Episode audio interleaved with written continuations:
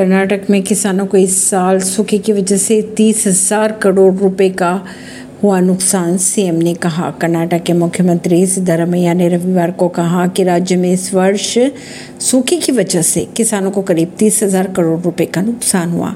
मुख्यमंत्री ने आगे ये भी कहा कि लगभग बयालीस लाख हेक्टेयर में फैली फ़सल नष्ट हो चुकी है और राज्य के 236 तालुकों में से 216 को सूखा प्रभावित भी घोषित किया गया है। मुख्यमंत्री ने केंद्र से 4,860 करोड़ रुपए की की मांग। परवीन सिंह दिल्ली से।